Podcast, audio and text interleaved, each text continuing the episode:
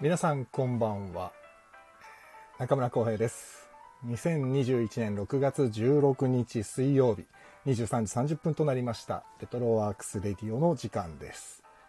この番組は私演出家中村光平が舞台や映画、音楽などエンターテインメントの話題を中心に、日々思っていること、学びや気づきなどエンターテインメントのエンターテインメント以外の情報も微妙に混ぜつつお送りしている番組です。お休みの前に流れ聞きで構いませんので、お時間頂戴できたらと思います。本日もいちじかんよろしくどうぞお願いいたします。まあ、深い時間ですのでお休みになりた方も遠慮なくお休みくださいね。はい、ということで、えー、ろくがつじゅうろくにちのお誕生日の皆さんをいつも通りご紹介します。えーとまずは、えー、作家お作家池井戸潤さん池井戸潤さんですよ。僕池井戸作品大好きです。あとはね、えー、チャーさんチャーミュージシャンのチャーさん、あとはブロンソンさんブロンソンさんってあれです、北斗の拳とかのね原作のブロンソンさん、あとは山本慎也監督、もう、ね、映画監督というよりもトゥナイトツーっていうイメージですよ ね, ねあとはね、えー、プロレスラーっていうかもう現役引退されてるけど、アルティメットウォーリアーね、昔 ダブリューダブリューエフ の時ですね、大活躍だったアルティメットウォーリアーね、まあ全然誰も知らないだろうけどあとは私のお友達、えー、コンテンポラリーダンサー笠井光武さん、あとはダンサーの青柳ゆかさん、えー、女優森川由美子さん、あとは劇団古田工務店斉藤誠さん。この斉藤誠ちゃんはですね、僕高校大学と一緒だったんですね。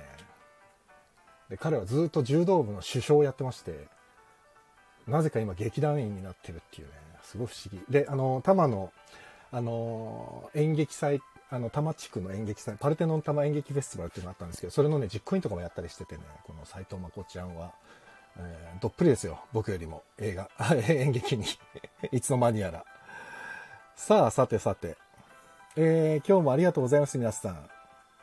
あ、小松くん、ロックさんこんばんは、堀田くん、 エヌケーツー さんどうもどうもこんばんは、堀田くん、レ、あれレってこれはレミゼのレね、レミゼラブル見に行ったんだよね、よかったねレミゼね、リリカリリカ頑張ってました、加藤リリカはねええー、ともう小松くんがレとあレが気になりますってあ、ひろたんちょっとお待ちくださいね。ジャズさんこんばんは、えー、ふぐちゃんもこんばんは、どうもどうも。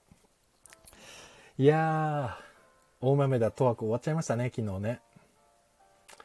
来週からどうすればいいんだろう、火曜日の夜。面白かったな、最後の最後まで大豆だとわこ。ね、もうなんか良かった。なんかすごい良かった。終わり方も良かった。見てたかな、みんな。大豆だとわこ良かったな。なんかこうほら今時っていうピャーンっていうさ俳優さんが出てなかったけど、いぶし銀でしたね皆さん、すごい良かったな。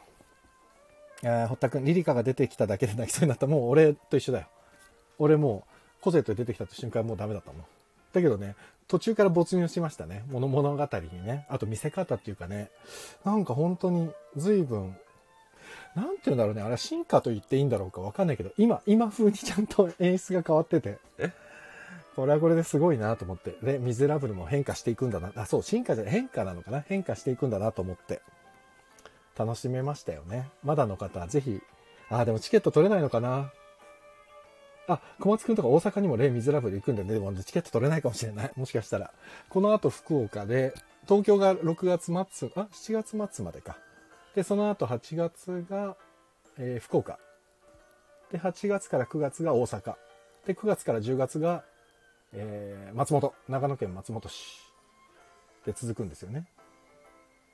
よかったらぜひレ・ミゼラブルへ。さあ何話してましたっけ、大豆だとわこだ、よかったな大豆だとわこ、まあいいやそれよりも。で今日はねツイッターにも書いたんですけど、国会閉じちゃいましたね本当に国会閉じちゃった、国会閉じんのと思って、すげえ衝撃だったけど本当に閉じちゃいましたね、びっくりしちゃった。この混乱している状況の中で国会閉じちゃうんだと思って、これであとオリンピックとパラリンピック終わってくがつですよ次、通常国会って。おいおいおいって思っちゃうけど、この間どうするんだろうって思いますけどね。放置するのかな、また自助か、自分たちで頑張れってことなのかな。ドキドキするわ。それさすがにねちょっと我慢でならずツイートしましたけどね、なんか怒った方がいいんじゃないかなと思って、そろそろ普通飲食店の皆さんが怒ってんのはよくニュースで出てくるけど、みんな怒ってんだぞっていうのをね、ちょっとね伝えないとまずいんじゃないかなってだんだん思い始めましたよ、僕はね。まあこれは僕の個人的な意見ですけど。さあということで、これ一人で喋りすぎるとヒロタンが喋る時間なくなっちゃうから、ヒロタン呼ぼうということで、今日は、えー、毎週水曜日の映画観覧です。本日の映画は、えー、ピーター・ファレリー監督作品グリーンブックです。さあ松岡さん、さあさあ六さん、衆議院は元気いっぱいね。そうですね。あ、ひろたんこんばんは。どうもどうもどうもどうもどうも。あらご無沙汰。一週間ぶり。ご無沙汰。一週間ぶり。一週間ぶりだよね。ご無沙汰ってのは一週間ぶりだよね。まあ一週間ぶりですね。あのひろたんが無茶ぶりしたあれ聞いた？ちゃんとニーナの。あのあ、聞いた聞いた聞いた。あ、そう、ひろたん言ってくれたよね。あ、いたいたいたいたいたいた。あ、よかったよかった。でも本当にさ、うん、もう本当に大変だったよあれ。時間がなさすぎてやばかった。俺徹夜しちゃったよ久しぶりに。ん？徹夜しちゃったよ久しぶりに。曲、ね、曲選んだり。出てるんだと思っちゃった。いやだからそれやってたから人を誘うの忘れてて、あやばいと思って、日曜日に人に声かけてないのを気づいてやばいと思って、うん、でこれ。ニーナに人が見つからなかったっていうのも嫌だなと思ってさ、もう月曜日になると、もう俺がやるからって思った。なるほどね。もう言うしかなかったっていうね。あの、ロックさんにダメ出しされてるの面白かった。本当ですよ。ロックさん、頼みますよ、本番中に。本当にお願いしますよ。まあでもあれは、あれなんだけどね、ロックさんはそう言ってたけど、もうこれは反論じゃないけど、演出なんですけどね、あれはね。まあでも、ね、そうそう、そこの意図が伝わらなかったのが残念でした。まあ、僕的にはね。まあまあ、えー、堀田くん、ヤクザの勇者って何？ヤクザの勇者って何？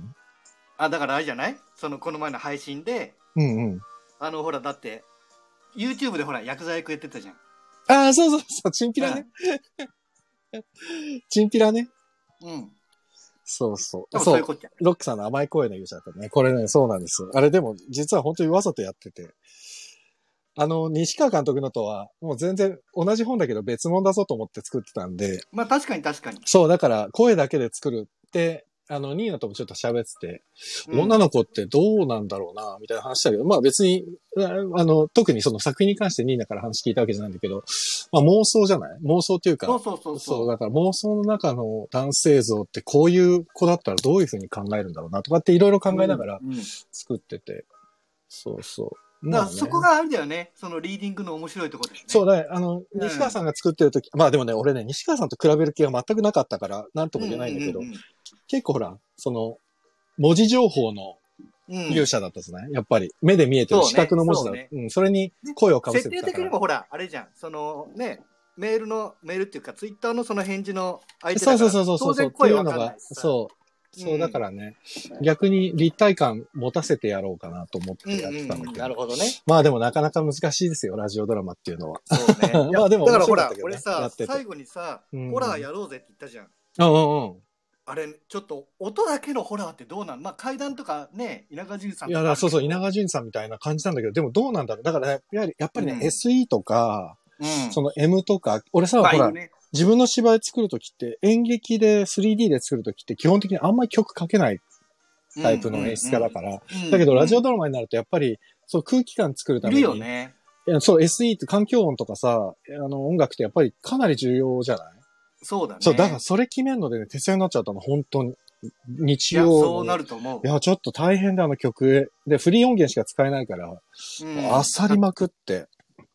そういやそうそうそういやホラーちょっとだ逆に俺がね、うん、なんかねやりたいなと思っちゃったんだよね。あでもぜひやった方や、ね、やろう。朗読だけでホラーまあ、ね、階段階段はさもう結構説明するじゃん。例えば稲川淳さんとかさ。そうだね。うん、いや怖いな怖いな稲川。うんうんうんうん。ああ小松くんがホラーの朗読めちゃめちゃ楽しそうと思いました。いやじゃあこれはあれだな。うん、小松くん出てもらう。小松くんにも出てもらおう。ね、夏のさ、ちょうどはちがつとかのお盆の階段の時期でさ。小松くんにも出てほしいけど、小松くんな、もう超ビビリだから。配信聞いててさ、うん、あの、小松くんがさ、なんか例えばコメントが止まるじゃない？うん、で、小松くんの配信聞いてた時に、この前さ、コメント止まった時にさ、うん、え何これ、なんでコメント止まってんのえ何何ってすげえテンパってて、誰も書いてなかっただけなのに、すげえテンパってて。で、ガチャンって、なんか後ろで音が聞こえたみたいで、な、ね、何今の音何とか言って、人でめっちゃビビってて。小松くんビビリと思ってすごい面白かった。なるほどね。寝ぼけだから聞いてたのに、すげえ目覚めちゃって、俺それで。あまりにも小松くんが面白くて。それがアーカイブに残ってたから何回も聞いちゃったよ、小松くんのビビり。ということで、小松くんにもホラーに出てもらおう。うん、ロックさん、私が学生時代には夜のミステリーという名作がありました。えー、知ってるってこと？あ、知らない。俺もわかんないや。あれかな？ラジオドラマってことかな？ね、そうなんだろうね。うん、うん、うんうん、面白い。でも本当にいろいろ可能性が広がって、で、また、あの、レトロワークスレディオシアターはやるんだけど、あとはね、うん、一個面白いのが、あの、この前さ、あの、苔役者の石倉義則さん出てくるじゃん。で、あの、苔のドラマリーディングやろうぜみたいな話をしてたら、本当に一本書いてくれた作家さんがいまして、苔の、苔のドラマリーディング。どんなだよって感じだけど。でもこれがね、えー、面白いんですよ。だからまた、ちょっと石倉さんと苔朗読やろうっつって。えー、もう本はあるんで。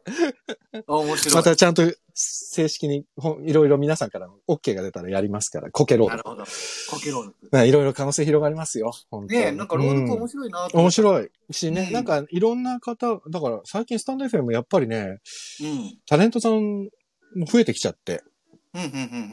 なんか書き、書き付いてきてるから、うん、なんかこの、俺はいちがつから始めてるんだけど、はいはいはい、はい。なんか埋もれ始めた。あ、埋もれ始めた。埋もれ始めた。まあ、新規、新参者がいっぱい出てきてる。いっぱい出てきてる。すごい、すごい多い、今。だから、もう、大変。あ、ロックさんがラジオ、Kindleの後に流れるごふんの怖いラジオドラマ。へえ、そんなのあったんだ。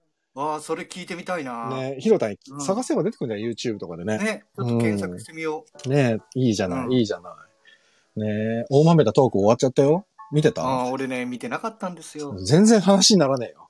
そうですよ。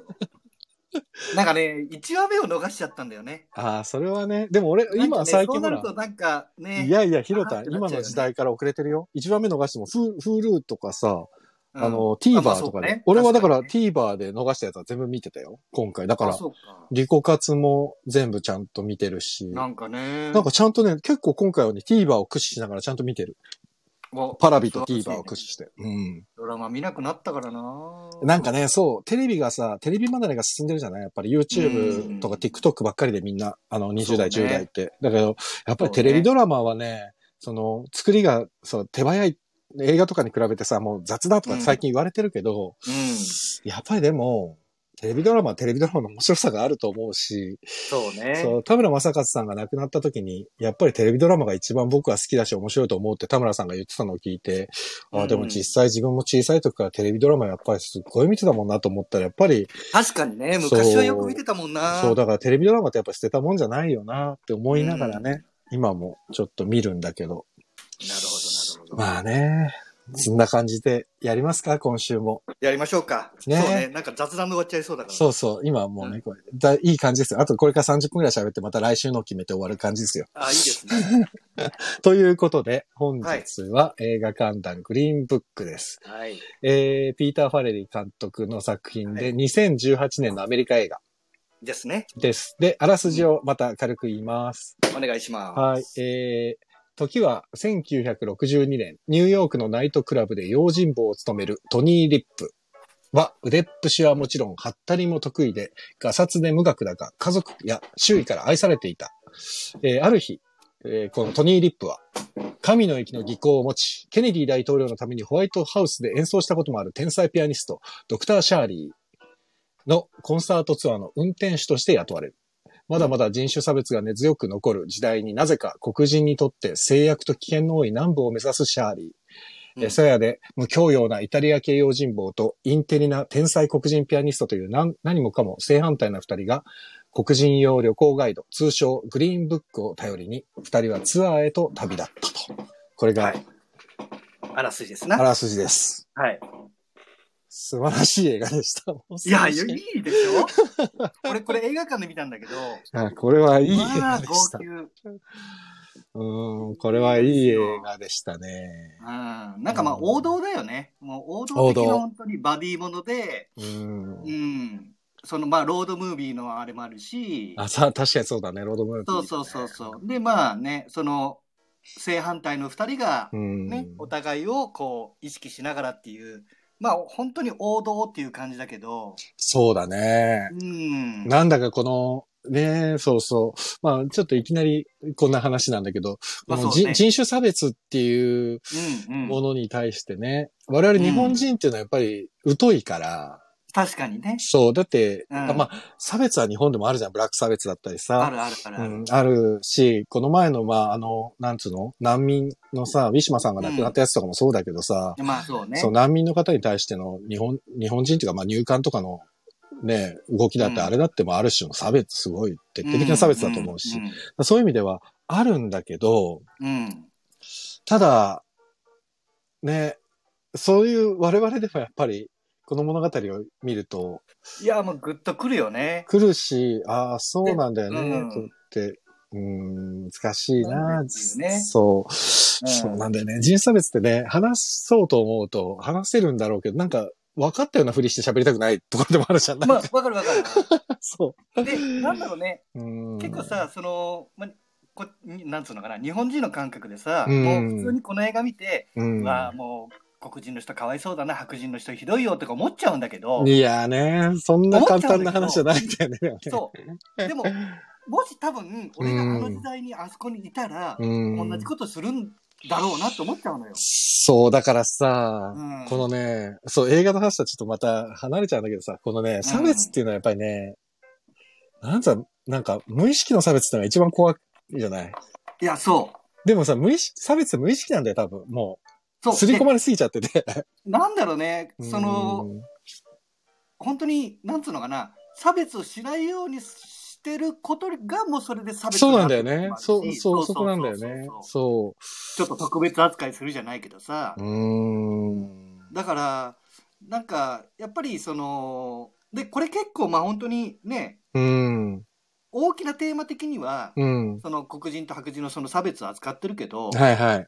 でもこれって、なんか、それを超えたところがあるなって気がしてて。なるほど。うんうんうん。うん。なんか、要は、例えばその話の中でさ、うんうん、そのトニーの方もさ、うんうん、まあイタリア系の移民じゃん。はいはい、そうだね。ね、うんうんうん、あのまあすごい名シーンなの車の中でさ、はい、その差別について話すシーンがあるんだけど、うんうん、あそこでもなんか俺の方がブラックだって言うわけじゃん。そうなんだよね。あれも印象的だったな、あのシーンはね。そうそうそうそう。うん、だから結局その。テーマとしては黒人のその差別を扱ってるけど、うん、なんか本当に基本的な、なんだろうね、人間の差別というか、うん、で、なんかそれがあってのラストのあのエンディング、うんはいはい、クリスマスのところだと思うのよ。うん、そうだね、うん。最後は素晴らしい。そうそうそうそうそう。これ本当にね、なんかね、本当にね、映画を、エンターテインメントのして、うん、として見ると、あ、ナオミさん、うん、こんばんは。そうね。エンターテインメントとして見たら普通に本当にいい映画で、うん、このね、えっと、出演されてた二人、えー、ビ、ビゴ、ビゴモーテーセンと、モーテーセンと、マハーシャラ・アリ。アリ、うん。このマハーシャラ・アリさんが、えー、アカデミー賞で、えー、助演男優賞を取ったのかな。でね、そう。で、これね、ビゴモーテーセンは主演取れなかったのよ。うん、そうなんだよね。これなんでかわかる？わかんないわかんない。えっとね、対抗馬が、うん、あれですよ。あれあれまた出たあれフレデリック・マーキュリー。えだからあれよ、ウィー・アー・ザ・ロックのなんかもうあーなんだよなんだっけあれえー、あれですよこれこれこれあれですよね、ボヘミアン・ラプソディ、ね、あれあれあれあれそれは取れない、ボヘミアン・ラプソディでしょ。そうボヘミアン・ラプソディ、グレアム・キングだよね。グレアム・キング。そうあそれは大変だ。アニバリックだったのよ。そうだそうだね。もうあれにはね、さすがにね。彼には勝てないね。ラミ・マレックはすごかったね。あれがなかったらね、絶対主演は取ってると思うのよ。そうだね。あれはもう、うん、もうこの前も地上波でやってたけど、ラミ・マレックはやっぱす、うん、すさまじかったね、あれはね。あれはすごかったからね。うんうん、本当に。そうか、ボヘミアン・ラプソディと同じ年だよね。そう、同じ年なんですよ。そうだ、そうだ、そうだ。うん、これはよくでもそう考えたらよく作品賞取ったよね。そうね。ね、うん。まあでもアカデミー賞ってやっぱりなんかそういうさ、社会的な問題扱ってるものが強いっていうのもあるしね。まあそうね、うん、うん。あとは、うん、結構俺これ取った時に、まあ、びっくりっていうか、うんうん、わっと思ったのが、うんうん、その、この監督、うんうん、ファレリーさんって言うんだけど、はいはい。ピーター・ファレリーね。この人ってね、うん。あの、おバカ、おバカのコメディー。いや、そう、これ、ロックさんも書いてないコメディーの監督が。そう。ほんと、おバカ映画の監督なのよ。いや、だからメリーに首ったけとか。そうそうそうそう。あれだ、ジム・キャリーとかだよね。ジム・キャリーはミスター・ダマーとか。うん。なんだけど、俺、この作品を見て、うん、結構、ファレリー節がいっぱいあるのよ。あ、でも、ちょっと面白いところはあるよね。ちょっとコメ、まあ、コメディチックに作ってる。うん。例えば、陸本聖戦の、ね、あのー、演技とかって結構コメディ寄りの演技をしてるから。でかいからね、芝居が、ね。そうそうそうそうそう。うん、だけどね、うん、なんか思って、このファレリーような、そのメリーに首ったけとかも、他の作品もそうなんだけど、うん、この監督って面白いのがね、大体、うんうん、障害者が出てくるのよ。へぇ。で、障害者が出てくるんだけど、うん、それをね、すっげえ悪いやつとかに描くのよ。ああ、面白いな。なんでだろう。だから、なんかね、やっぱ、この監督ってそういうなんかね、通ずるものがあるんだと思う。その差別とか、そういうことに対しての、そう、そう思い。で、メリーに首ったけも結構いろいろとか、あとね、ロズマリー、愛しのロズマリーっていう作品。はいはいはい。うんうんうん、それはなんか、簡単なあらすじ言うと、うんうん、その、あれ、ジャック・ブラックだったかな。ジャック・ブラック、うんうん、男が、その、なんだろうな、幻想じゃないけど、本当はすっごいおデブちゃんなんだけど、うんうんその人がすごく細く綺麗な人に見えるっていう設定のコメディ。うんうんうん。まあこれも要は一種の差別なのよ。そうだね。うん、そうデブな子に対してっていう。確かにね。うん。だからね結構このグリーンブックっていう作品もこの監督が撮ったってこと、うん、俺はすごく納得がいってて。うーん。そうそうそうそうそう。これはでもねすごくなんだろう自分もさその無意識のさなんていうのかな、うん、ちょっとこの差別差別的な感じとかっていうのもさ、自分の中にもあるのかもしれないなと思ったけど、うん、やっぱりさ、うん、なんていうのかな、すごくさ、その、えっと、マハーシャラ・アリがやってるさ、うんうん、このドクター。ドクター、ドクね、うん、ドク、うん。ドクってさ、すごく知的でさ、うん、もう明晰でさ、すごくおしゃれだしさ、かっこよく描いてるじゃない、うんでも、うん、よくよく考えてみてね、今までのさ、映画とかドラマとか見ててもさ、黒人の描かれ方って結構粗悪でさ、やっぱり多くて、悪者が多かったりもするし、うん、あだから、うん、俺は、なんかそういうふうに無意識にさ、そういうところがやっぱり頭の隅にあるのかもしれないと思って、だから、このマーシャラ・アリがやってるドクを見たときに、うんあ、あまりもちょっとかっこいいと思ったわけよ、すごく。うんうん、なんておしゃれでかっこいいんだと思ったけど、うん、でもそりゃそうだよと思って、かっこいい人だっているじゃんとかさ、日本人だって中国人だって、うんうんうん、黒人だって白人だって、かっこいい人はかっこいいし、かっこいい人はかっこ悪いじゃんっていうさ、うん、もうなんかその、やっぱ自分でもね、ドキッとしたんだよな、無さ、無、無意識の、なんていうのかな、偏見というかさ、なんか自分がちょっと嫌になっただから、ちょっと。別に黒人を差別してるつもりなんていちミリもないんだよね。で黒人の友達だっているしさ、別に。だけどないんだけどさ、なんか必要以上にドン、ドンをかっこいいと思ってる自分が、え、なんか俺嫌な感じだなと思って自分でちょっと、なんか自己反省したよね、急に。だからこれも結局あれだよね、うん、そのイメージのさ、すりつけじゃないけどさ、うん、やっぱりその往年のハリウッド映画って、ねうん、黒人の人をそういう扱いで見せてきたじゃん。あったじゃん、そういうの流れがやっぱりさ、うん、あるあるある、うん、だからやっぱそれがだって俺らに対してさその分かんないわけじゃん。そうなんだよ、それがね良くないよね。でもねそういう風にね、うん、思っちゃうかっていうとやっぱりハリウッド映画とか、うん、その海外のイメージだよね。そうそう刷り込まれてんだよ多分。そうそうそうそうそうそうなんだよね。よくないなと思った。でも本当に。いやでもね、まあまあまあまあまあ、うん、しゃあないよ。でもさ、そう、そう、それこそさ、向こうのさ、ハリウッドの映画とかでさ、うん、日本人とかさ、アジア人ってさ、うん、結構悪者で描かれてたりするよね、うん、昔の映画。ね、そう、だからさ、うん、向こうの人からするとアジア人って悪者だってイメージ、やっぱり多少あるんだろうなっていうのを、わかるじゃん、なんとなく。わかるわかるわかる。なんかね。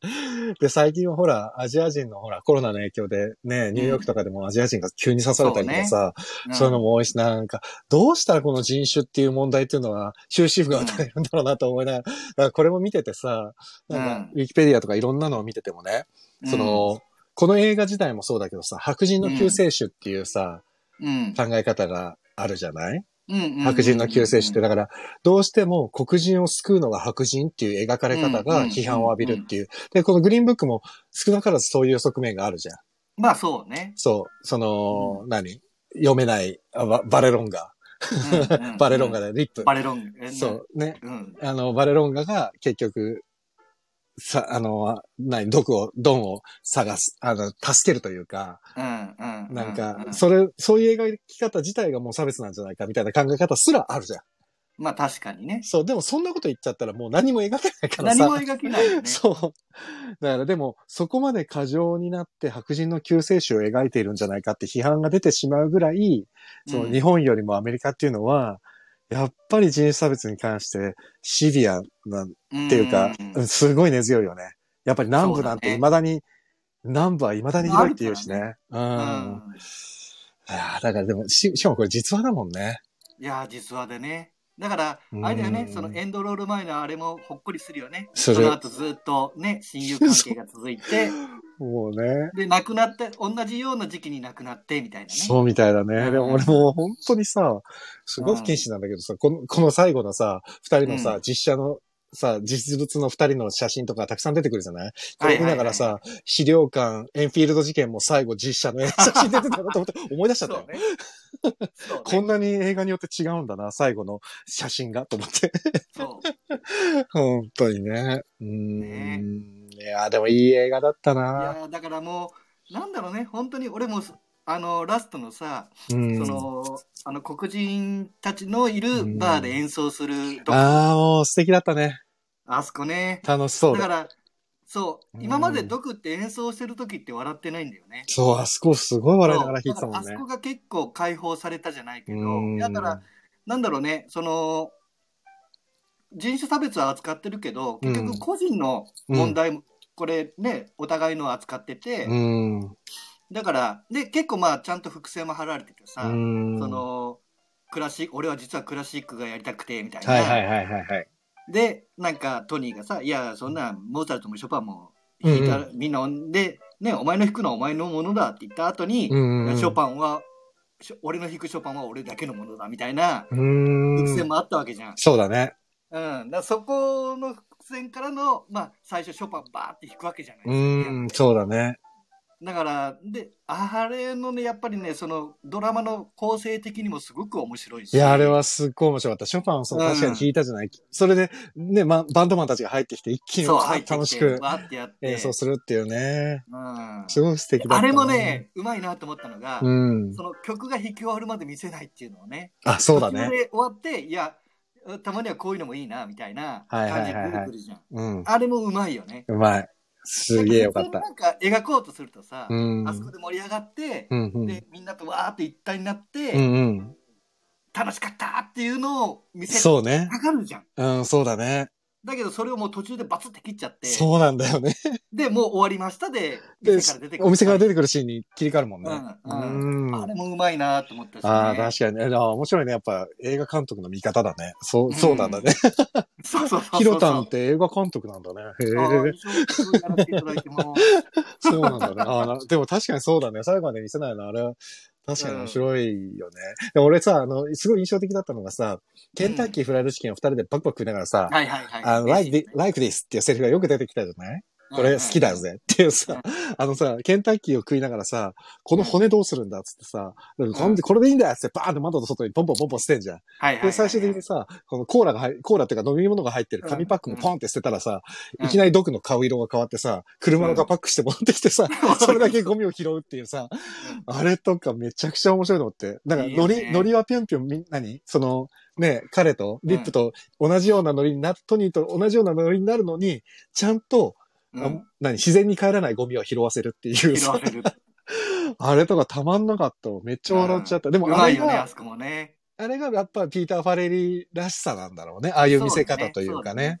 う ね, うね、うんうん、面白い。だからあそこでギャラギャラさあのドクが笑ってるのを見たときにあこんなにこの人笑うんだと思ったら、うん、キリって急に怒るじゃん、うん、これは拾うべきだっつってだからああいう切り替え方とかも面白いなと思っていやそうだからなんか本当にコメディ、うん、なんだろうね、コメディの見せ方、なんかコメディの見せ方もさ、うん、結構俺大切なホラーと一緒で、まあね、そうね、だと思ってて、うん、で結構似てるところがあると思うのよ。なるほど。うん、うんうん、なんか怖がらせるにはどういうなんつうのかな構成にしたらとかと一緒で、笑わせるにはどういう構成にしたらみたいな。そうね、まあ、ある程度ねセオリー的なところはあるからね。うん。うんだからなんか ね, ねちょっとね、まあ、似て通ずるところはあるのかなって気はするけど、ね、確かにね、うん、そうだね。そう笑いとかで言うとさ、お芝居とかで言うとさ、セオリーがやっぱあるじゃん、うん、ホラーも多分あると思うんだけど、うん、でも演劇とかでさセオリー、笑いのセオリーとか言っちゃうとすっげえキレる俳優さんとかいるのよ、うん、笑いにセオリーなんかねえんだっていう人もいるし、例えば萩本欽一さん、欽ちゃんみたいに、うん、笑いはセオリーだってはっきり、うんうんうん、だからあの欽ちゃんはもちろんセオリーだとははっきり言わないんだけど、ただもう間違いなくこうしたらお客様は笑うだろうとか、うんうんうん、こうやってこう見せるからこうなるんだよみたいなのがあるから、もうこれってある意味セオリーだからさ、うん、確かにね。そうだからまあね難しいよね。だからセオリーうんどんねなんかねいや、うん、そうね。でもあるんだよね。まあ、まあ、間違いなくあるよね。映画だってあるもんね。間違いなくある。そうだよね。その、うん。うん。あ、そうそうね。マサル書いてくれる方程式ありますよね。そう、方程式があるからね。そう、そうなんだよね。そうそう。だからやっぱりさ、それを分かってるのと分かってないのとで違うからね。確かにね。うん。そうですね。で、やっぱりうまいのは、まあ、それがあんまりセオリーに見えなさ、うん見えないように見せるのがやっぱり確かにね。でも俺はだからそういう意味ではあの、うん、ピーター・ファレリーというこの監督さんはすごくきちんと方程式に沿って作ってる気がする。うん。うん、本当にそう。ね。すごく丁寧にコミなんか何笑えるところはきちんと構築してるし、うんうん、で見せるところは見せる。だから俺最後の終わり方なんて本当おしゃれだなと思うしね。おしゃれだよね。うん、すごく素敵。うん、でもあれも本当に全ての伏線をちゃんと回収してるから最後奥さんのセリフに繋がっていくというかさ、うん、うんうん、なんかすごく良い終わり方だったな本当に。そうね、うん。だから本当にねこれなんかまあまあ本当に。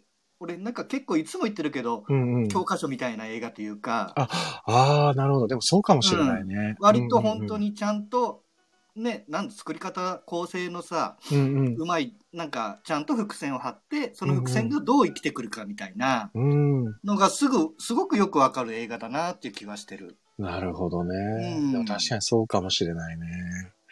ああでもなこれ本当に難しい難しいっていうのも変だけど、うん、そう最初の話に戻っちゃうけどやっぱり日本人にとってのこの人種差別っていうものに対しての、うんえー、考え方がやっぱりすごい難しいから、うん、そうね、うん、難しいなんかでも、うん、俺そのこのファレリー監督とかアカデミー賞を考えた時に、うんうんうん、まあ確かに扱ってる題材は重いけど、うんうん、やっぱりコメディで、うんうんうん、見ててやっぱりほっこりするわけじゃないですか、うんうんうんうん、なんかね、俺そっちのエンターテイメントに持ってったのは、すごく、なんか素晴らしいな。ああ、でも確かにそれはそうかもしれない。なんかさ、前もこんな話してるような気がする。この映画をこういう風に持ってったのは良かったよねって言ってたの、なんだったっけね。うんうんうん、なんだっけなんだっけなんかで同じような話したよね。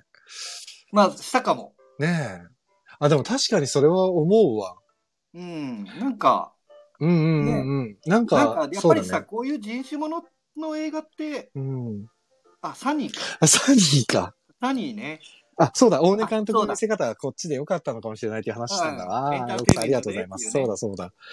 あ、だから確かにそうなのかもな。そうそうそう。なんかやっぱりこういう問題ってさ、割と重く描きがちじゃないですか。そう、だからそういう意味ではすごい見やすいから、うん、そうね。うん、そうだ、いけない。ロックさんからね、えっ、ー、と、メッセージいただいてたんだ。あ、はいはいはい、はい。えっ、ー、と、小江先生、ロックです。えー、私はロックバンドの ユーツー や浦沢直樹さんのえー、マスター・キートンで アイアールエー と、うんうん、アイアールエー 闘争を知り、宗教闘争や民族闘争、人種差別に興味を持ちました。いいですね。うんうん、テロは弱い者の戦争手段。グリーンブックの背景、せんきゅうひゃくろくじゅうにねんは I Have a Dream、 これはルーサー・キング牧師ですね、うんえー、のワシントン大行進のいちねんまえのことなんですよね。北部を回ればさんばい稼げる。このセリフも印象的だったな。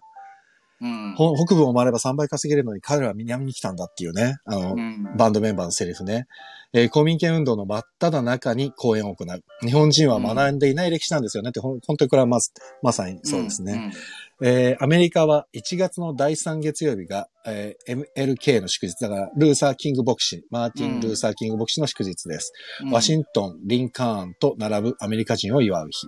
アメリカ人の人種差別のヒエラルキーはどんなだと思いますか？これ難しいな。もう、ロクさんはね、博学だからね。えー、私は、これロクさんね。うん。えー、ヒエラルキー、上からアングロサクソン、イタリアン、うん、ヒスパニック、アフリカン、フィリピーノ、ベトナム、ムスリム、アジアン、ネイティブアメリカン。だからね、ネイティブアメリカンが一番下だと思うっていうね。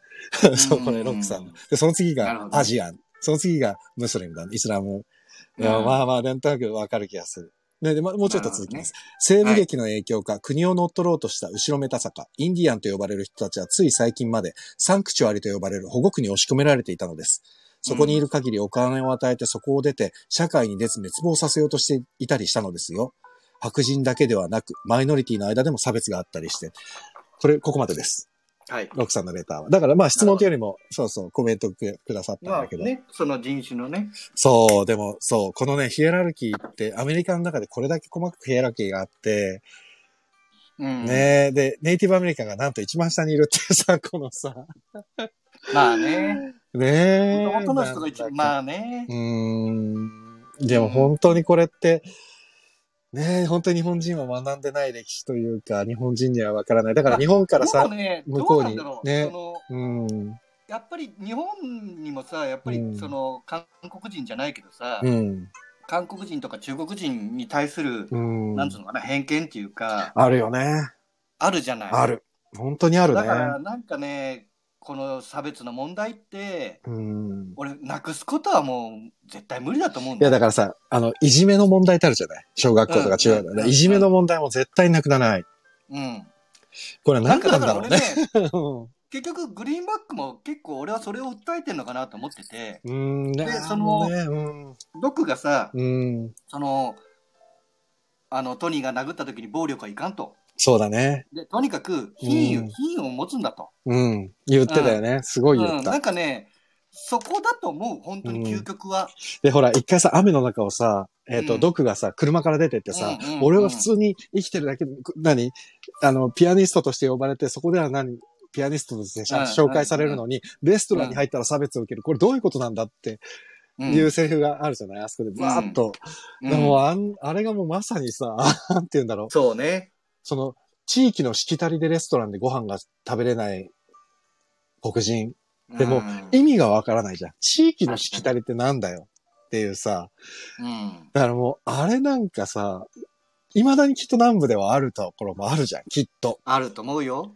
そう、大っぴらにはしてないと思う。してないけど、そう。うん、だから南アフリカとかだってそうだけどさ、もう、世界中に差別なんて、まだまだあって。だから、これは戦争とか、いじめとかと同じで、きっと本当になくならない。なくなることは、なんか難しいよね。ないのかもしれない。だからどうしたらいいんだろう。うん、でも、わかんない。いや、だから、これは答えは出ないよね。その暴力じゃなくて、品位、その、その、なんつうのかな。どっち、その、差別する方も、される方も、うん、その、ちゃんと自分の、自分の品位っていうかさ。うん、そうね。でもさ、ね、あ、小谷さん、あ、小谷さんだ、こんばんは、小谷さん。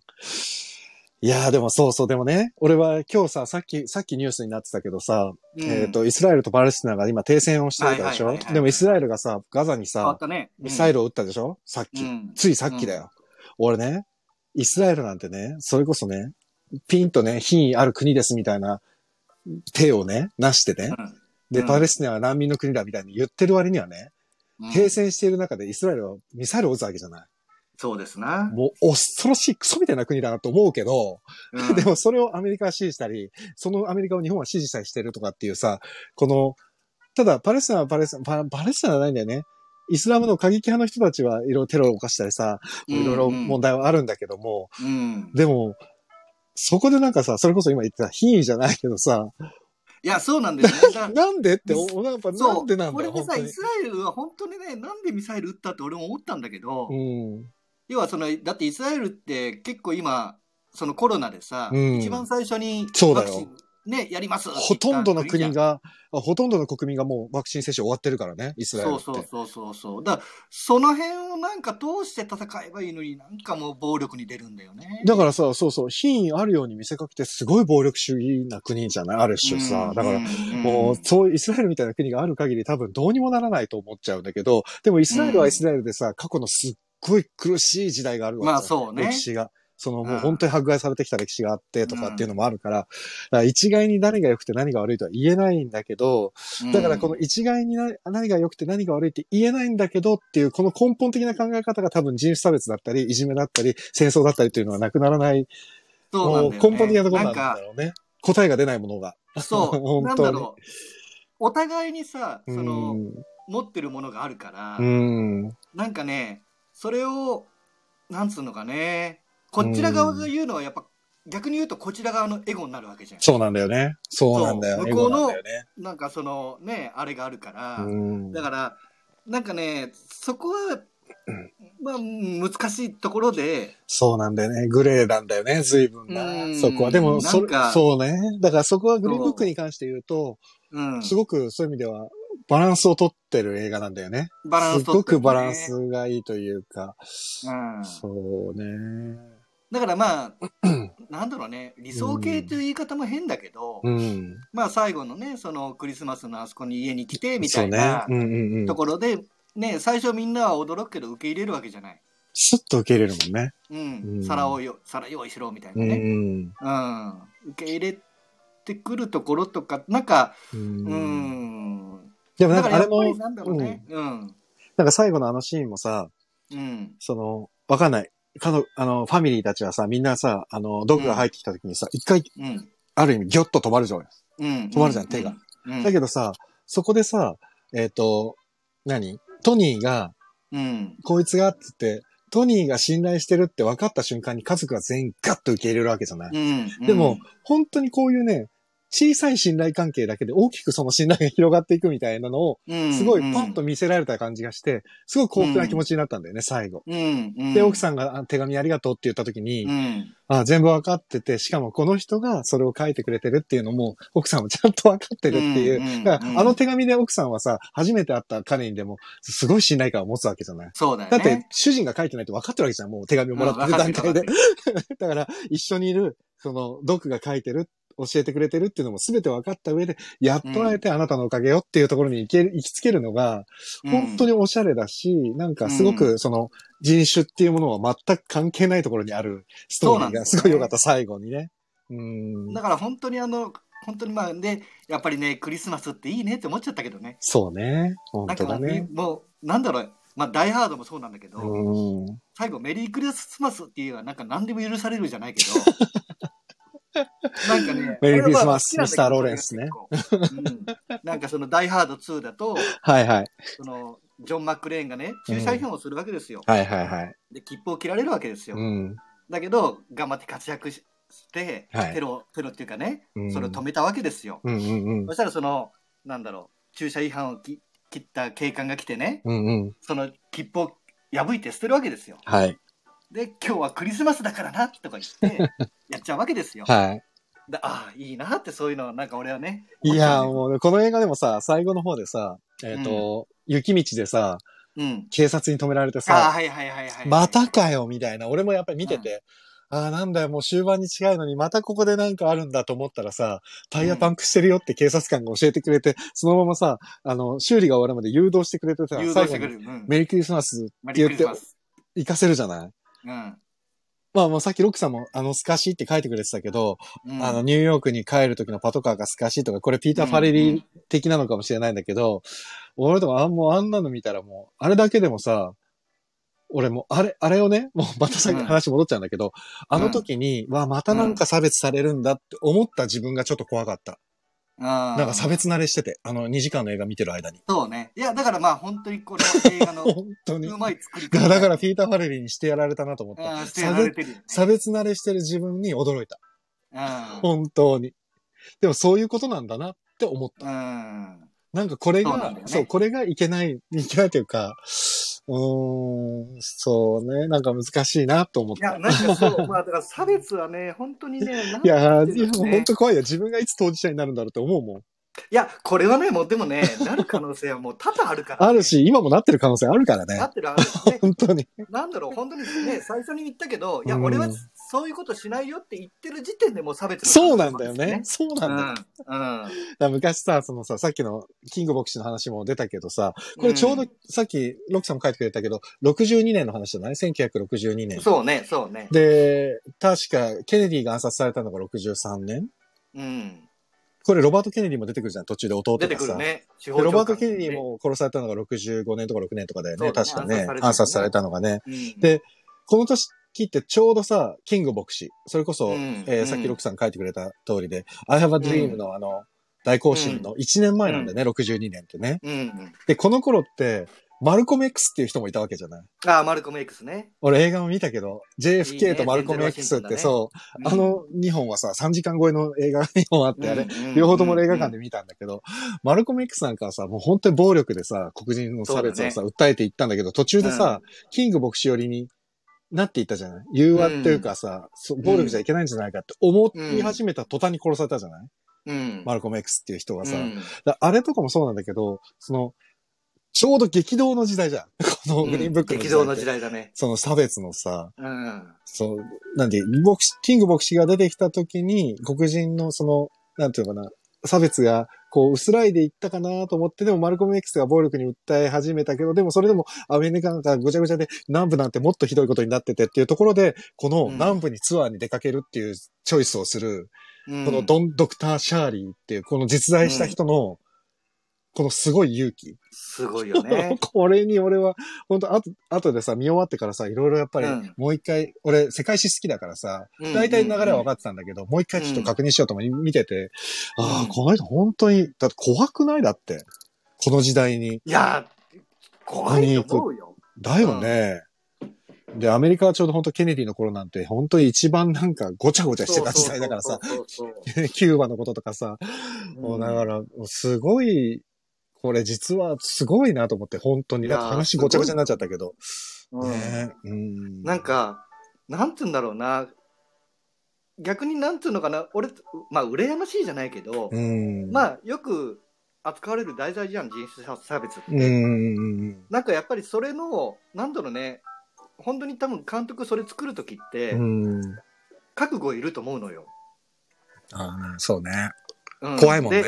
そう、うん、で最近だとあのよくあの エルジービーティー 系の映画がそうだね。なんかだからなんつうのかな、だから俺監督もすごいなとは思うけどね。うん、だからね、何言われるか分かんないところあるからね、こういう作品ってね。そうそうそう。で結局ね、その作った後でもさ、さっき小林さんが言ったみたいに言われてるわけじゃん。うん、そうなんだよね。救世主になってるとかね。そうそうそうそうそう。うん、だけどやっぱりでね、それも。うん、ちゃんとエンターテインメントとして完成させるっていうことには、うん、ああでも本当にそうね、サニーの時と一緒だよね、うん、それはね、そうそうそう、確かに監督のなんつうのかな、うん、その勇気っていうか、そうだね、その届けたい気持ちっていうのはなんか俺はね、確かにそれは本当にそうだわ、うん、でもなんかエンターテインメントって総じてそういうものだよね、きっと。そうなんだと思う。社会に何かだってね、伝えるべきして作って、うん、しかもそれを、うん、監督さんが自分のアレンジとしてちゃんと世に出していくっていう、これも大根さんとの時も話したけど、うん、やっぱそういう意味ではね、うん、本当になんか、ね、いいよね、結局やっぱなんか作る側ってそれ大事だなって気はする。そうね。すごく訴えかけるのも全然ありだと思うの。うんうんうん、ちゃんとそのね、その問題に向き合って、うん、本当にもうなんの成功法っていうか、うんうん、どうですみんなこれひどいでしょひどいでしょって見せていくやり方もありだと思うんだけど、うんうん、なんか。ああ、まあでも本当にそうね。うん、うん、やっぱりちょっとなんなんだろうな、俺は本当は映画っていうのはもうエンターテインメントと思ってるから、うんうんうん、すごく重いものを 見, 見るのも好きなんだけど、うんうん、やっぱりそこにエンターテインメント性がないと、うん、やっぱりね、なんか後に残らないっていうか、うん、まあ娯楽であってくれってことだよね。そうそうそうそうそうそう、うん、まあでもそうね、娯楽でありつつ今我々がさ、こうやっていちじかんさ、このグリーンブックの話で、その差別のことも含めてさ、これだけ話せるってことは、うん、ピーター・ファレリーにしてやったりだよ、多分これは。まあそうだよね。そう、エンタメとして見せたものに対して、これだけ差別の問題も含めて語り合えるっていうのは、それだけいい映画だっていう証拠だよね。いやそうなんですよ。だから結構本当俺、それって映画の理想系だなと思って。本当にそうだと思うわ。うん。うん、これ演劇も一緒だけどね。そうだね。うん、まあそういうね、本当ものを作ることに対して、うん、なんか映画の話で盛り上がるのもそうなんだけど、その映画のテーマ的なものを話すってのは、うん、これ結構本当に、なんつうのかな、究極のものだと思うんだよね。そうだね。で、なんか自分で作る時もなんか座りたいなと。思うよね。まあ、ね俺も思うね。難しいね。難しいしさ、やりすぎちゃうとなんか説教じみちゃうしさ。うん、そうそうそう。そのさ、境目が難しいんだよね、本当に。うん、あ、ロックさん、品位を求め続けると国がなくなる恐怖があるから、ああ、なるほどね。まあまあね。テロを続けるのは正規戦争をする経済力がないから、まあそうなんだよね。まあね。そう。それも全部わかってるんだけど。そうなんだよね。これね、どうしたらいいんだろうって思うけど、でもどう、ね、でもどうしようもないんだよなとも思いたくもないしなっていう、なんか、うん、このずーっと葛藤を抱えながら人は生きていくんだね。そうだね。なんか、そう。いやー、難しい。本当にもう。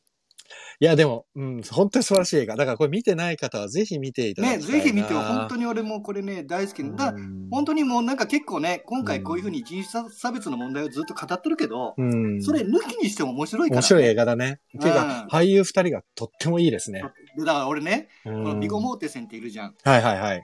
トニーやった人。はい、俺、この人がこの役やってる時に本当びっくりしたのよ。あ、そう。この人ってね、結構ね、暴力系の映画が多くて。例えばミスタープロミスってやつとか、うん、あとヒストリーオブバイオレンスで、もともとこの人あれよ、ロードオブザリング出てた人で、うん、それで結構名前がドーンときて、そうか、なんでこの人をキャスティングしたんだろうね。そうなんだよ。だからね、いやだから俺はね、その辺ね、もうピーター・ファレリー、まあファレリー兄弟って言うんだけど、うん、うまいなと思った。すごいね。要はその見てる人にとっては、うんうん、ビゴ・モーテーセンってもう暴力の人だよねっていうイメージが結構ついてるのよ。あ、でもそれをうまく使ったんだ、逆手にとって。そうなのよ。だからそれを多分イメージがあるから、ね、でこういう役に持ってくるっていうのはね、俺はねキャスティング見事だなと思って。そういうことか。うん。なるほどなるほど。いやー、ね、面白い、いいですね、そういう話。だからね、本当になんか。素晴らしいな、キャスティングもそうだし、うん、物語もそうだし、そうね、うん、キャストもすば、まあ、本当にね、なんか言うことなしのバランスいい、バランスいい映画ですよ、本当に。アカデミー賞を取るよねっていう。うん。シンドラーのリストより分かりやすいって。まあ確かに。うん。そうね、シンドラーのリストもすごかったな。そうなんだね。ただまあ、そう、ね、そう、シンドラーのリストだからスピルバーグで言うと。うん、あのね、スピルバーグはやっぱりその人種差別とかに対してバンって言いたい人なんだ、うん、そうだね、前にグッと押す人だよね、うん、押す人なんだから、うん、あれでもし本当に普通のエンターテインメントのまあ要素もあるんだけど、うん、エンターテインメントで撮ってるものも見てみたいけどね、うん、ああそうだね、うん、扱ったものとかね。これさ、でもさ、そういうのさ、またちょっと触れるの忘れてたんだけどさ、うん、この映画ってさ、うん、あれなんだね、えっとこのトニー・バレロンガっていう人の、うん、息子さんのニック・バレロンガっていう方が脚本に参加してんだね。息子さん、そうなんだ。息子さんなのかな、これ。ニック・バレロンガって。あ、そう、俺それ知らんかった。あ、そうなんだ。だから、ご本人の、ご本人のご子息なのかなが入ってるんだ。そう。だからびっくりしちゃった。でもね、結構ね、電気物だとね、親族入ってくるよ。あ、そうなんだ。俺、だからびっくりしたわ、これ。割と。うん、あ、そう、やっぱりそうだ。俳優のトニー・リップの元に生まれる。多分そうなんだろうな。ちょっとわかんないんだけど、なんかそんなような感じで書かれてたんだよね、どっかでね。いやー、まあまあちょっと、いい感じの時間になってきましたから。でもこれ本当に、うん、いやー、いい映画、ね。いい映画でしょ。うん。俺ね、日本アカデミー賞だったり、うん、あの、岸田戯曲賞のやつはね、基本的に見るようにしてんだけどね、うん、アメリカのアカデミー賞のやつって、なかなか見なくて。いや、アカデミー賞はね、もう外れがない。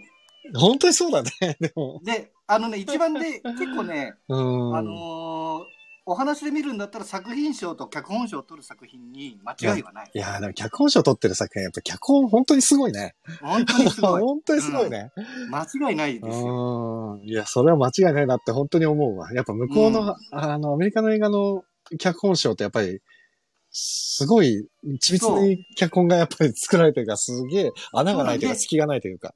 やっぱりハリウッドだから、うん、エンターテインメント重視なんですよ、結構。いや、一人じゃないからね、脚本がね。うん、うん。何人もで、寄せ集めて作ってるからね。な逆にヨーロッパのカンヌとかベネチアとかは、うん、どっちかっていうと雰囲気重視なんだよね。確かにそれは分かる。分かる分かる。うんうん、だからまあその点でいくとエンターテインメントで考えるとやっぱりアメリカのアカデミー賞はね。うん。確かにですな。あとね、うん、その作品賞脚本賞とかで間違いない、ないのはサンダンス。うんうん、サンダンス。サンダンス映画祭ってのがある。はいはいはいはい。サンダンスでで結構ねインディーズ系が多いんだけど。うん。サンダンス映画祭で作品賞脚本賞を取る作品が絶対面白い。ああそう。うん。めちゃめちゃ面白い。チェックしましょうこれ。うん。いやー面白い。映画って本当にいいもんですね。いいもんですね。ちょっと来週の映画決めよう。来週ね俺考えたのよ。おいいですよ、ねうん。今までの映画観覧でね、うん、やってないジャンルがいっこあった。何 ？エスエフ。お何にします？でね、うん、俺 エスエフ もうこれは衝撃受けたっていうかうわーってなった作品がいっこあるんですよ。はいはいはい。何？メッセージっていう作品なんですけど。えー、見ましたよ俺。ああ見たか。もう一回見よう。あのあれでしょ柱のやつでしょ。あじゃないっけ。柱、まあ、その柱っていうかあの石石が上から落ちてくるやつ、ね。そうそうそうそう。そうあ れ, あれ面白かったよね。もう一回見よう。もう結構前だから見たの。あそう。ただねこれね Amazon プライムだと有料になっちゃって、うん、Netflix だと。うん無料で見れる。あ、でも見よう見よう。これ面白かったからもう一回見たい。いや、メッセージはね、俺これはこれ面白かった。確かに。抜かれたから、これ話すのも面白いかな。いや、話しましょう。これはやろう。懐かしい。結構前だよね。もうさん、よねんまえ ?さん、よねんまえじゃないかな。そう、俺ね、やってる最中に、あ、あれ映画館で見たんだっけな。おー、俺も映画館で見た。これ気になって気になって。なんだこの黒い物体はみたいな。そう。そうあれは、でもね、まあ、結構 エスエフ って、と呼ばれるものの中からちょっと、うん、なんつうのかな派生が違うんだけど確かにねた純粋な エスエフ って感じではないよねうん、うん、であでもいいじゃんそうなんだよね、うん、そうメッセージいいかなーっていうロックさんおせんべいのバカウケだろうとあバカウケねバカウケと同じ形だからねそうそうそうバカウケの形確かに面白いいいですねあれもね本当に映画の構成がもう抜群に面白いいや面白かったよこれうんそうねだからこれで見てない人がいたらねいやぜひぜひこれは行きましょううんあ オーケーオーケー じゃあ来週は、えー、メッセージ映画メッセー ジ, メッセージこれはですねいいにせんじゅうろくねんですねにせんじゅうろくねん、はい、ドゥニ・ヴィルヌーヴ監督この監督もいい監督なんですよメッセージでいきましょう、うん、OK ではちょっとねひろたんいいもうちょいお知らせがお知らせありますえー、っとえー、っとですね、うん今、ショートショートフィルムフェスティバル&アジアにせんにじゅういち。はい。知ってますよね。知り合いの人がいっぱい出てるわ。ですよね。それをね、うん、アジアインターナショナル&ジャパンプログラムツーっていうところにですね、はい、えっ、ー、と、久保田紗友が主演しているショートフィルムにじゅうデシベルっていう西山宏之監督が発表されています。うん。ぜひご覧ください。というこのお知らせ。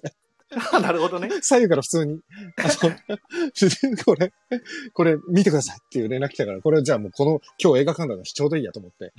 確かね、ショートショート、確か無料で見えるから。そうそう、無料で見れます。あの、うん、それのリンク貼っとくんで、おオンライン上映会があるんで。なんかあれだね、登録しなきゃいけなかったんだっけ？そう、あの、名前とメールアドレス登録するとオンライン視聴が無料で見れて、うん、ただね、えっと、作品によってはね、もうにじゅういちにちで終了かな。そうね。うん、そうね。ろくがつにじゅういちにちで。あね、これ、本当皆さんにね、ぜひ、ショートショート見てほしい、ね。いや、面白い。で、いっぽんがさ、じゅうごふん程度じゃん。そう、じゅうごふん程度だからさ、うん。これはだから、そう。で、あの、とりあえず、久保田紗友が出てるのは、えー、にじゅうデシベルって、これね、投票もできるんでね。そうね。あの、気に入った作品を投票できるんですけど、うん、まあ、久保田紗友が出てるのはにじゅうデシベルです。作品賞で、あれ、なんか、実はね、なんかなんじゃなかったっけ？いや、これね、アジアインターナショナルジャパンプログラムで、うん、えっと、作品賞というか、グランプリに選ばれるとですね。アカデミー賞だよね。そうなんですよ。うん。なんと、来年のアメリカアカデミー賞にノミネートされるというですね、ビッグなおまけがついてるんで。えーまあ、これもね、でもね、うん、あの、アメリカの、あのー、なんつうか映画祭ってね、うん、ほとんどそれがあるんだよね。いや、だからね、いいよね。割と、そう。だからね、すごいチャンス。ね、チャンスでしょ、これは。いろいろやり始めた。日本も、どっか提携していろいろやり始めてるけど、うん。うん。なんか、だから本当にね、あの、質の高い作品が多いから。ですよね。ショートショートは。見ましょう。べ、あの、別所哲也さんがやってるね。そうそうそう。ショートショートフィルムフェスティバルね。まあ来年ちょっと、ね。出すの？出店出品者多分出品するので、おちょっとね、今年間に合わなかったのよ。じゃあ今年は久保田紗友主演のにじゅうデシベル、西山宏之監督、ぜひご覧ください。あ、ガクさんだ、こんばんは。もうそろそろ終わりますよ、ガクさん。そうですね。で、えっ、ー、と、その、えっ、ー、と、少々フィルムフェスティバル&アジアにせんにじゅういちは、本当にこの後、あの、概要欄にリンク貼りますので、ぜひそちら、あの、にじゅうデシベルのところ、リンク貼っとくんで、うんね、よくあったら見てください、本当に。本当に他の作品もおすすめです。おすすめですね。あの、登録すれば無料で全部見れますからね。うん。はい。あ、ナオミンさん、いつも素敵な世界を教えてくださって、ありがとうございます。こちらこそ、いつも聞いてくださってありがとうございます、ナオミンさん。本当に。ということで、来週は、はい、えー、映画、えー、ドニー・ビルヌーヴ監督のメッセージになりましたので、はい、皆さん、はい、可能な方は予習の方をお願いいたします。はい。ということで皆さんの、今聞いてくださってる皆さんのお名前を言って終わります。えー、はい、ふぐちゃん、ほったくん、こたりさん、ジャズさん、チコちゃんさん、小松くん、ロックさん、エヌケーツー さん、ガクさん、ナオミさん。皆さん、遅くまでありがとうございます。ありがとうございます。あれ、まただな、まただな。いつもね、うん、名前を呼ぶ人数とね、視聴されている人数が全然違くて。うん俺多分、ツイッターのリンクからね、入ってもらうとね、ここに名前が出ないで聞いてくださってる方が多くて。あ、そうなの。俺ツイッターでもね、リンク、リンク飛ばしちゃうからね、皆さんスタンド エフエム 入れないで多分、直でブラウザで聞いてる方が多いっぽくて。そうなんですよ。でも、皆さん聞いてくださってる方ありがとうございます。ありがとうございます。ということで、はい。ひろたんなんか言い残したことないですか？言い残したこと、ないです。はい、OK。小松くん、はい、今日めちゃめちゃ楽しかったです。ショートショートバカ受け、楽しみ。お願いします。あ、え小江さん、誕生日おめでとうございます。あら、本当だ。もうさんじゅっぷん経っちゃった。そう、本当だ。俺、お誕生日でした。今日誕生日なんだ。おめでとうございます。すっかり俺、じゅうにじになるのも気にせず喋ってましたわ。ありがとうございます。全然全然。あら、本当だ。誕生日になりましたもん。あら、おめでとうございます。ああ。すごい、エヌケーツー さん、よく僕のお誕生日を覚えていらっしゃる。素晴らしい。わあ、嬉しい。ありがとうございます。おうああ、そうか、ちょっと ライン とか、ライン とか開いたらバシバシ連絡来てんのかな？あ、本当。